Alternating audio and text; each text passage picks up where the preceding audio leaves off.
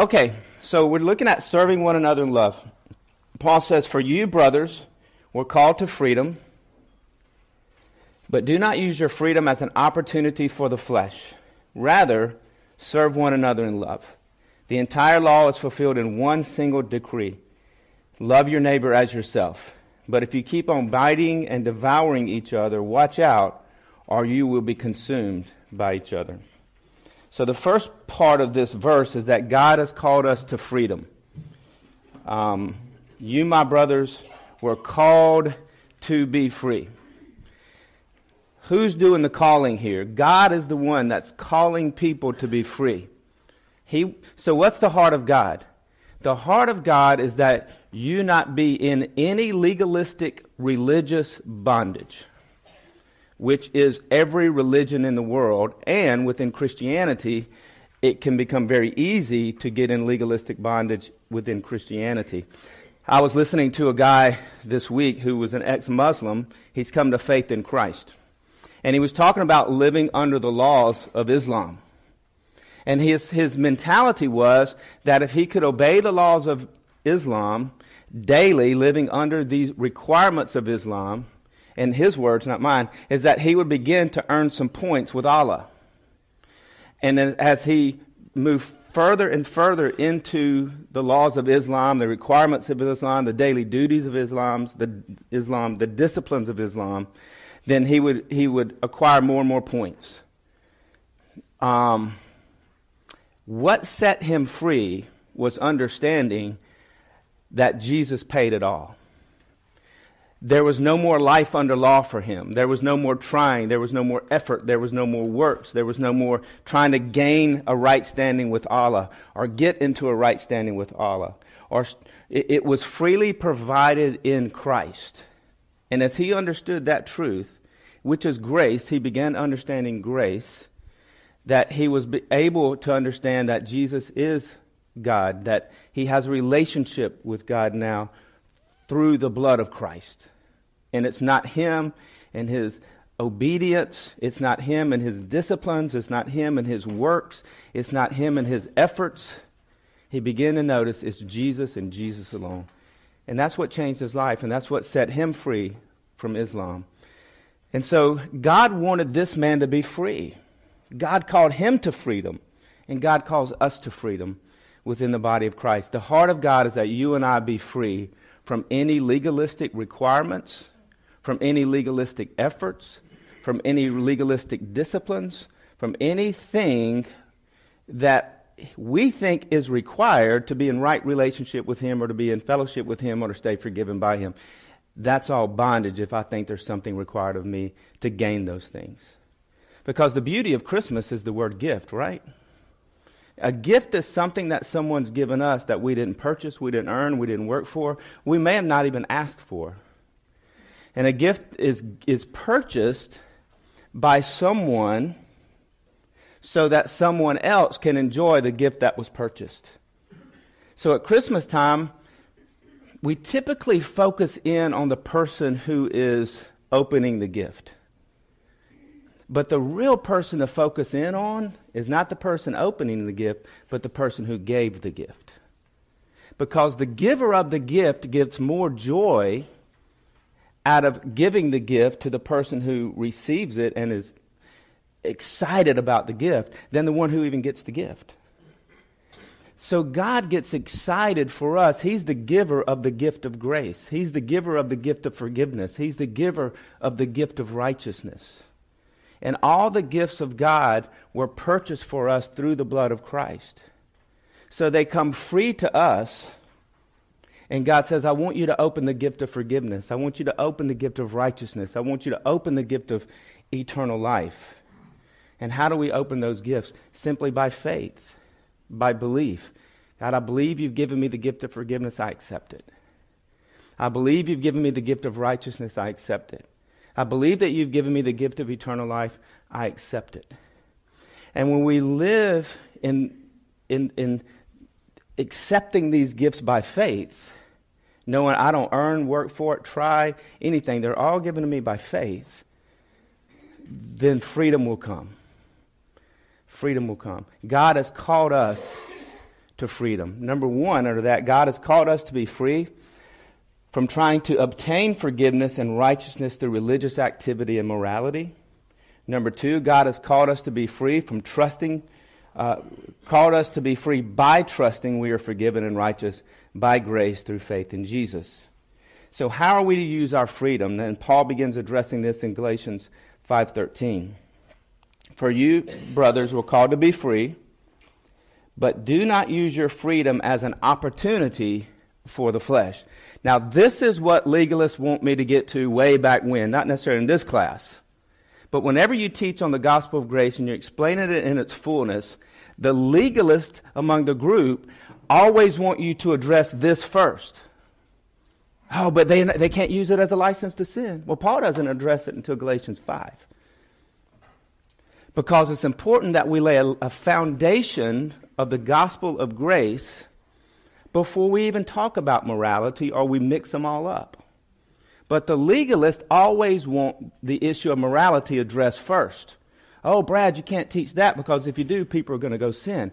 They're going to use grace as a license to sin. They're going to see grace as an opportunity to go sin. Well, Paul understood that. I understand that. Grace teachers understand that. So it's not that we ignore that, which we're accused of so often. It's just that we understand before you get there, we've got to make sure people understand the gospel first. Because if they don't understand the gospel, then we're just adding to a legalistic work. And, and that's not scriptural. Paul doesn't address morality in Ephesians until chapter 4. In Colossians, he doesn't address it till later on. Because Paul always understood, and the Holy Spirit in Paul always understood, that the gospel of grace, the foundation of the gospel, has to be laid first in the hearts of people before you go on to any of the issues of behavior. And so that's the strategy of Paul in his letters, um, in the majority of his letters. So you, my brothers, were called to be free, but do not use your freedom as an opportunity for the flesh or an excuse to live in sin. Well, because I'm under grace, because I'm forgiven, because I'm righteous, because everything in the Christian life is free, and everything in the Christian life is a gift. And there no, there's no effort from me required. There's no works from me required. There's nothing I have to do to stay righteous, to be holy, to gain uh, forgiveness, to be in fellowship with God. It's all given as a gift. Then what would keep somebody from saying, well, I can go sin all I want to now? And so Paul addresses this. And here's how Paul addresses this. Number two, we are free from the law to serve others. We are free from the law to serve in love. So he says, For you, brothers, were called to freedom, but do not use your freedom as an opportunity for the flesh. He says, Rather, serve one another in love. The entire law is fulfilled in a single decree love your neighbor as yourself. So, the way Paul handles this question is he, he, he educates and he teaches that the reason God set us free from the law was number one, so we could be free in our relationship with Him. And secondly, so that we could serve others. So God didn't set us free from the law so that we could sin. He set us free from the law so that we could serve others. Now, if you're a Gentile, you were never under the law. There was no law to be set free from. All right, unless you in the early church got into a legalistic group or, or uh, uh, church where they were making the, the Galatians obey the law. And now from that point, it's like, hey, you're not under law. God's set us free from the law so that we can love. And so he uses the word here, serve one another in love. So he set us free from the law so that we could serve others in love, which means I don't have to worry about where I stand with God anymore. You and I don't have to worry if we're forgiven. We don't have to worry if we're righteous. We don't have to worry if we're in fellowship with God. We don't have to worry if we have eternal life. We are free. We know those are gifts given to us by grace. And so these are love gifts from God to us. And now we, we love others. We begin loving others. We begin serving others. And the word serve, serve one another. A servant is someone who does something for someone else to make their life easier and more enjoyable.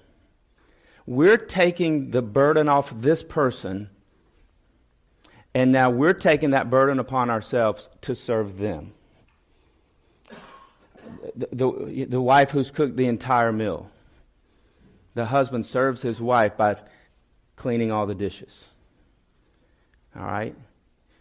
Um, the, the, whatever acts of service we can do. I saw Carl do that when I was at his house. He's just doing the dishes, serving his wife, doing the dishes. Joni cooked up a beautiful, wonderful, tasty meal, and Carl did the dishes. He was serving his wife. And so once we understand I'm free from the law, then I'm free to serve other people because I'm not worried about where I stand with God. I know that because Christ secured it. Now I'm free to serve. I'm free to, free to love people and serve people very practically. So a servant is someone who makes another person's life easier and more enjoyable. And a servant is someone who helps another person no matter how hard it may be. Notice what Paul says the entire law is fulfilled in a single decree love your neighbor as yourself. Here's what Paul's saying that's, that's, a, that's the law of Moses. That's one of the two great commandments love the Lord your God with all your heart, soul, mind, and strength, and love others as you love yourself. Here's what Paul's saying these, they're trying to get people back under the law in Galatia. You need to make sure you love God with all your heart, soul, and mind. You need to make sure you love others as you love yourself. These are the two great commandments.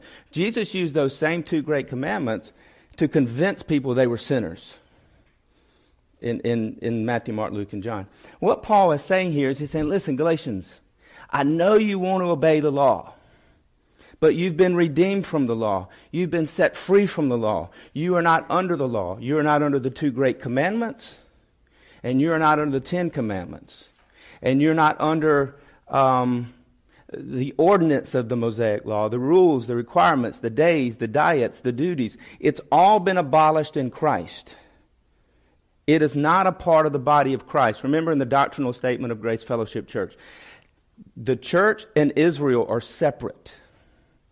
There's a, we're distinct from one another, which means the church is not under any of the law of Moses, not any of the law of Moses, not under the Ten Commandments, not under the two great commandments, not under any of the diets, days, and duties. Absolutely none of it. All of them point to Christ. They find their fulfillment in Christ, and now we relate to God through Jesus. So here's what Paul's saying. I, know you want to obey the law, but you're not under the law. So here's what Paul's saying. Don't worry about fulfilling the law. Don't worry about obeying the law. Don't worry about loving God with all your heart, soul, and strength because you can't. And don't worry about loving others as you love yourself because you can't. Just focus on serving people in love. As we serve people in love, we fulfill the law. Isn't that something? But what we're going to discover is we have zero power to love. That's the entire problem with the human race. When mankind separated themselves, when we separated ourselves from God in the Garden of Eden, we separated ourselves from love because God is love. That's why a law was necessary, because we can't love. Had we been able to love, then no need for a law, right? But because we can't love, then the need for a law. Love doesn't murder, right? And love doesn't steal. And love doesn't lie. And because the human race could not love, God chose Abraham as an example of the entire human race, creates one body of, of one nation, is the people of Israel, who represent all of us as far as the human sinful nature is concerned. And the problem with Israel is they couldn't love. They never could love.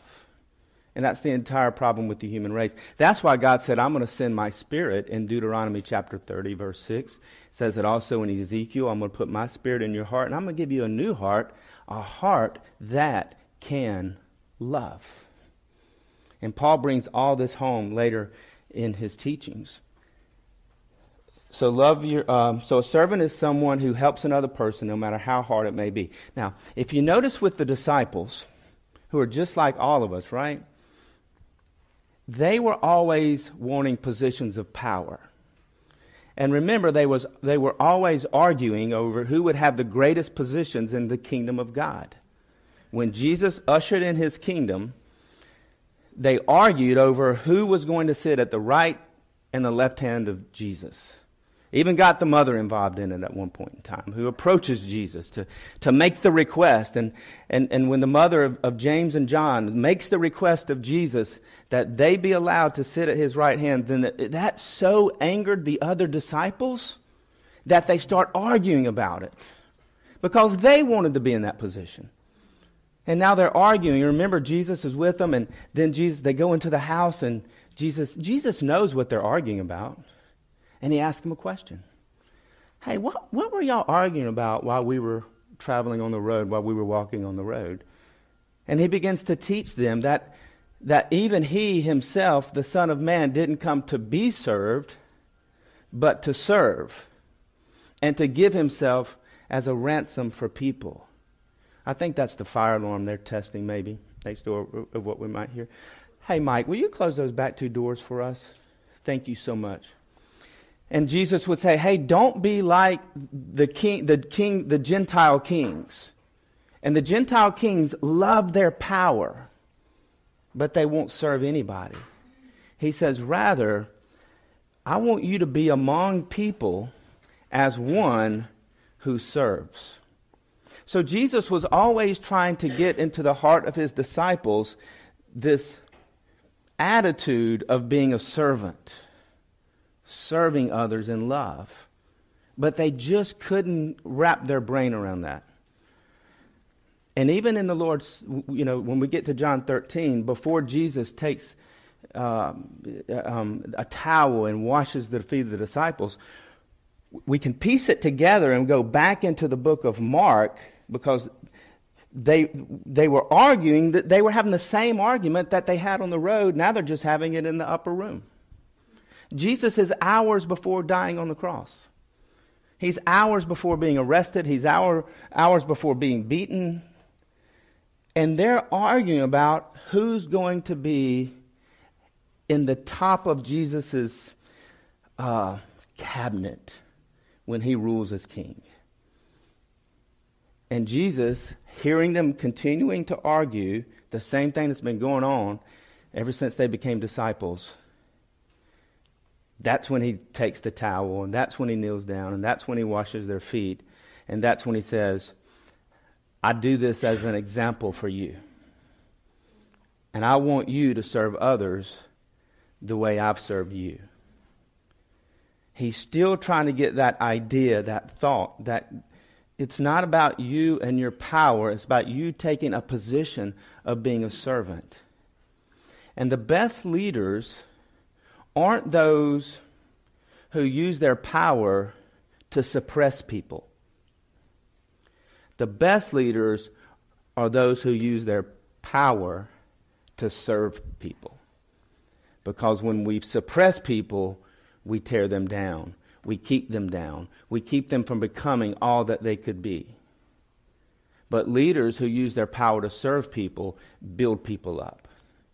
Help people become who they were created to be. Help people discover what they were created to be. So Jesus was trying to get that thought and that truth into the hearts of his disciples prior to his death. Paul picks up on this idea in Philippians. Paul says in Philippians 2 5 through 11, let this mind, let this thought, let this attitude, let this approach to life that Jesus had be in you, which was also in Christ Jesus. What mindset, what attitude, what approach to life is Paul talking about? And he tells us Jesus, who existing in the form of God, did not consider equality with God something to be grasped. So Jesus, even though he was at the top of the chart, the organizational chart, so to speak, did not, his identity wasn't in where he was on creation, creation's organizational chart. He was at the top. But that wasn't his identity. He wasn't on a power trip simply because he was the creator of the universe. All right. Who existing in the form of God did not consider equality with God something to be grasped, but Jesus emptied himself, taking the form of a servant, being made in human likeness. Now we see Jesus, Paul teaching the Philippians the exact same thing Jesus was trying to teach the disciples because there was a big problem going on in Philippi. They were arguing with one another just like the disciples were. The phrase that we hear a lot work out your salvation with fear and trembling. The context of that was they were arguing in Philippi. And so, coming out of this uh, through 511, Paul goes into work out your salvation with fear and trembling, meaning with great respect. He's saying, rather than arguing and trying to assume positions of power, work out your salvation within your church, not work for it, but let, let your salvation work itself out in and through you by serving people in your church. So he's saying, quit arguing in Philippi over who's the, the top leader and who's the top dog and who's the one. Stop arguing and start serving. Stop arguing and start having the attitude of a servant. That's what he means by work out your salvation, and you can see that within the context. So he emptied himself in human likeness, and being found in appearance as a man, Jesus humbled himself and became obedient to death, even death on a cross. The ultimate example of being a servant. Humility humble, uh, emptying ourselves, even death on the cross. Therefore, God exalted him to the highest place and gave him the name above all names, that at the name of Jesus every knee should bow in heaven and on earth and under the earth, and every tongue confess that Jesus Christ is Lord to the glory of God the Father. So, in this verse, set of verses, what do we learn from Jesus and Paul about serving others? Jesus in his conversations with his disciples, Paul in his letter to the, Philipp- the Philippians. And the first thing we learn is leadership is not about a position of power, but about serving people, serving others. Jesus said, Be among others as one who serves. So, be among a, a dad. How, how can I lead my family as a dad? I want to be, I want to lead my family by being among my family by starting first with serving my wife. I want to see my sons and daughters, I want them to see me serving my wife. I want them to see me helping my wife. I want them to see me loving her as Christ loved me, serving her as Christ loved me. Amen. I have nothing for the women, nothing for the men that might get an amen from the men. I'm sorry. Um, but we want to be among people in our church here. We want to be among our church family as one who serves. We don't want to serve to the point of burnout. Because in legalistic churches, if, you're, if, if the motivation for serving is guilt driven, then it's, it's, it's got to be grace driven. Serving always has to be grace driven. It's, I, I'm so changed by the good news of God's grace I'm so changed by the power of the gospel that, uh, that the reason I'm serving is to help get the good news of God's grace out to people. And so we come together as a team with one goal. We want to get out the good news of God's grace to people. We want to see the lives of people transformed by the grace of God. That should be the heart of every single church, to me, in the entire world, because that's what we see in Acts. We want to see the lives of people transformed by the grace of God. That's why churches exist. That's why Paul started churches. That's why he started the church in Ephesus and the church in Philippi. That's why the church in Colossae, was started. That was his heart in starting churches, so that then churches would become communication centers of grace to the community, to the unsaved, and education centers of grace to the saved. That's why you see Paul writing letters back to Ephesus to educate the believers about grace. Now, what, what was, why did he need to educate the believers about grace? Because they were once unbelievers when he went into Ephesus. And he communicated the salvation message of grace to them, but then he would write letters back to say, but there's more to grace than just being saved by grace. There's a lot more Christ did for you. You're not just saved by grace, but you're righteous and you're holy and you're forgiven and you have eternal life and you're in fellowship and you're adopted into God's family. And he lists all those blessings in Ephesians chapter 1. And Paul is so excited about what God's done for us in Christ that he calls it to the praise of his glorious grace. And he's so excited, he doesn't even know where to put the period. Therefore, he doesn't put a period in Ephesians like 1 through 15. He just is like dictating to whoever's writing his letter. He's just listing all these blessings that are freely ours in Christ by grace.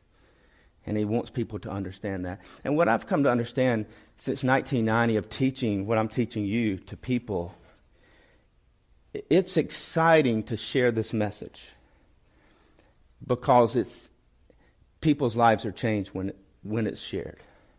It, it's just amazing the power of the gospel in the lives of believers. I know the power of the gospel to save an unbeliever. So do you. But the power of the gospel of grace in the heart of a believer is amazing too. Grace is not only for the believe, unbeliever, grace is for the believer too. And to educate people about that is, is, is exciting for me because it's exciting to see what understanding the gospel of grace does in people's lives. Serving people will produce positive results in our lives. Sometimes serving others is painful, but it is productive. Remember, Jesus humbled himself, became a man, became a servant, and served us even to the point of death on a cross. Not just death, but death on the cross, the ultimate act of shame. So, what does this mean? What's Paul saying about serving? Sometimes when we serve people, it's painful. It, it, it costs something. It hurts. It's, it's not easy to serve somebody. Sometimes it's easy to serve because we get a lot of joy out of it and it feels good to serve.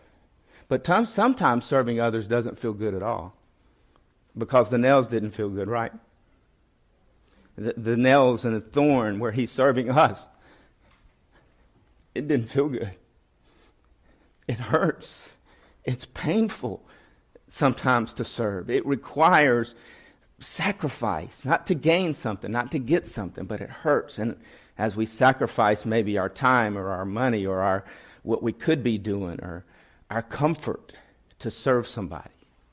And it hurt and it hurts. But remember, the pain is always productive in the life of the person that we're serving. Right? Think about how, how productive has the cross been for you and me? How productive has understanding what Christ did for us on the cross? How productive is it in, within us internally, eternally, and even externally in our relationships? Just understanding what Christ did and Him serving us incredibly productive. As we serve others like Christ has served us, it may bring pain to us, but it's going to be so productive in the lives of others so that it's worth the pain because of what it does in somebody else's life. And then God will lift up those who serve others. We're, we're, we're pretty familiar with every knee will bow and every tongue confess. And that's a verse that's quoted a lot. But it's really fun to put verses back in their context.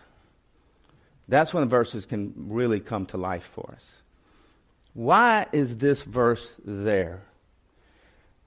Because God exalted Jesus to the highest place. Jesus humbled himself to the lowest place. And God exalted him to the highest place. Remember, what were the disciples trying to do? Exalt themselves to the highest place. And Jesus was constantly saying, You're, you're missing it. Take the lowest place, take the form of a servant, and God will lift you up. And now that's what we see here. Jesus didn't come to earth to be at the top of the organizational chart, even though he created it. It's his chart. But he took himself off the top of the organizational chart, put himself on the very bottom of the organizational chart, and started cleaning restrooms. That's the heart of Jesus. Started cleaning toilets, so to speak. Started mopping floors, so to speak. It, that's our Savior. He humbled himself. So, unless I'm finally free from the law, and I'm not trying to get something from God and gain something and make sure I have my quiet time and make sure I pray and make sure I have my daily devotion, I'm missing, the, and, and that, that's all good if somebody wants to do it. But if that's my understanding of the Christian life, which was mine for several years, I've missed the whole thing. Because I can have a quiet time and not serve my wife. I can have my daily devotional and not serve my, my husband. I, I, I can do all the spiritual disciplines and take time out for the day and spend 15 minutes with God and not serve my coworkers. I've missed the whole thing. I've missed it all. The Galatians had missed it, and Paul's writing a letter to say, hey, it's not your disciplined approach to the law, but it's what Jesus has done to set you free from the law so that you can serve others in love. All right. And as you serve others in love, you fulfill the law, but you're not even trying to fulfill the law. You're just serving others in love. Now, law based relationships um, result in Number one, continual criticism. Galatians 5:15 says, "But if you keep on biting and devouring each other, law-based relationships always produce biting and devouring." Because law-based relationships are not about serving others, law-based relationships are about you serving me. My law requires you to serve me. My law requires you to do what I want you to do.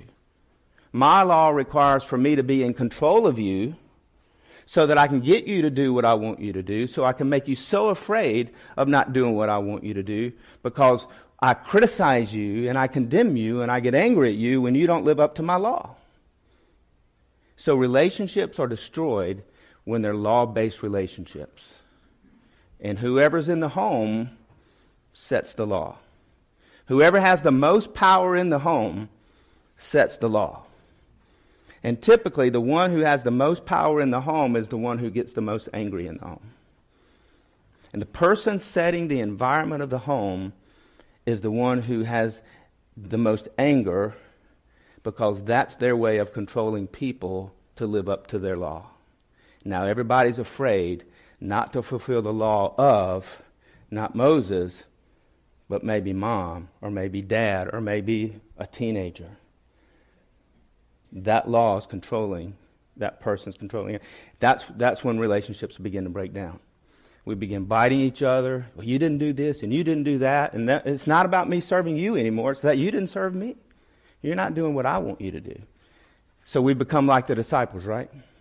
Even in our homes, having my quiet time, in a small group, serving on a ministry team, committed to my daily devotionals, committed to not sinning, but I can't love. I can't, I can't. Patience is not there. Kindness is not there. Gentleness is not there. Go to church every Sunday, but something's just wrong. And what's wrong is, is I bought into a legalistic system of Christianity that focuses on me and my efforts and not on Jesus and what he's done for me. And I've never been taught and understood what the Christian life truly is. I've, taught, I've been taught that the Christian life is a set of spiritual disciplines. This week, I get something from smallgroup.com or something each week. Last week, I go open it up. It's like, how to help your small group be consistent in spiritual disciplines this year. I'm like, oh, No, we're missing it. We're missing it. We're still missing it. And it's like, oh, if you want to grow, get into a small group. Not if they're going to teach you legalistic things. You're actually going to go backwards in the small group. And so I love small groups. I'm the small groups pastor, right? But what I understand is small groups do not equate to spiritual growth because I've seen people be in small groups for years and never grow. Spiritual truth produces spiritual growth, and it's important that small groups contain spiritual truth. And we'll go to the book of Acts and we'll say, look, they did small groups in Acts chapter 4, and Paul did small groups in Ephesus. So small groups must be the answer. No. Why were they doing small groups in Acts? Because thousands of people had come in from all over the world who were Jewish. They, and so then the, the apostles would go from house to house to house, preaching what Peter had publicly taught in Acts chapter 2, helping them understand that Jesus was the Messiah. So their mentality wasn't, we've got to get these people in small groups so they can grow. That was not the mentality at all. The mentality was what do we do with thousands of people who we need to help understand Scripture so that they can grow? Well, we'll put them in small groups, and Peter, you go to this house, and, and uh, this, this, disciple will go to that house, and this disciple will go to this house or apostle, and, and y'all teach them about the identity of Jesus from Jewish scriptures. So it wasn't small groups that produced spiritual growth, it was spiritual truth within small groups that produced spiritual growth. And that's my heart, is that we just don't become a church of, oh, we got to have more and more small groups. Yeah, we want to connect people, and they are great at connecting people relationally, relationally, but we want to understand that we want our small groups to contain spiritual truth because that's what transforms the lives of people is spiritual truth. Can you imagine a lot of small groups where people were really beginning to understand the fullness of what Christ did?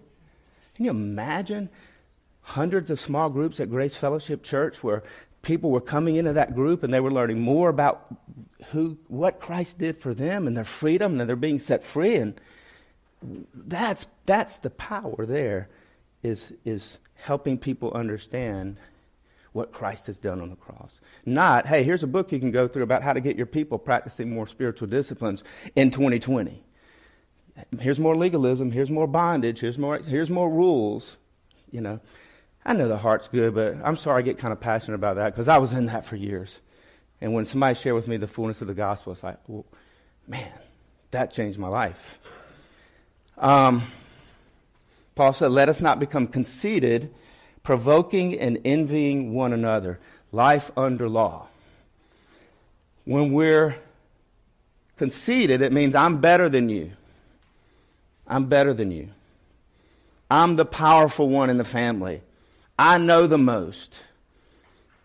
I'm the one. And then from that, we criticize and we can provoke and envy each other. So when I'm envying somebody, I'm not focusing on serving them.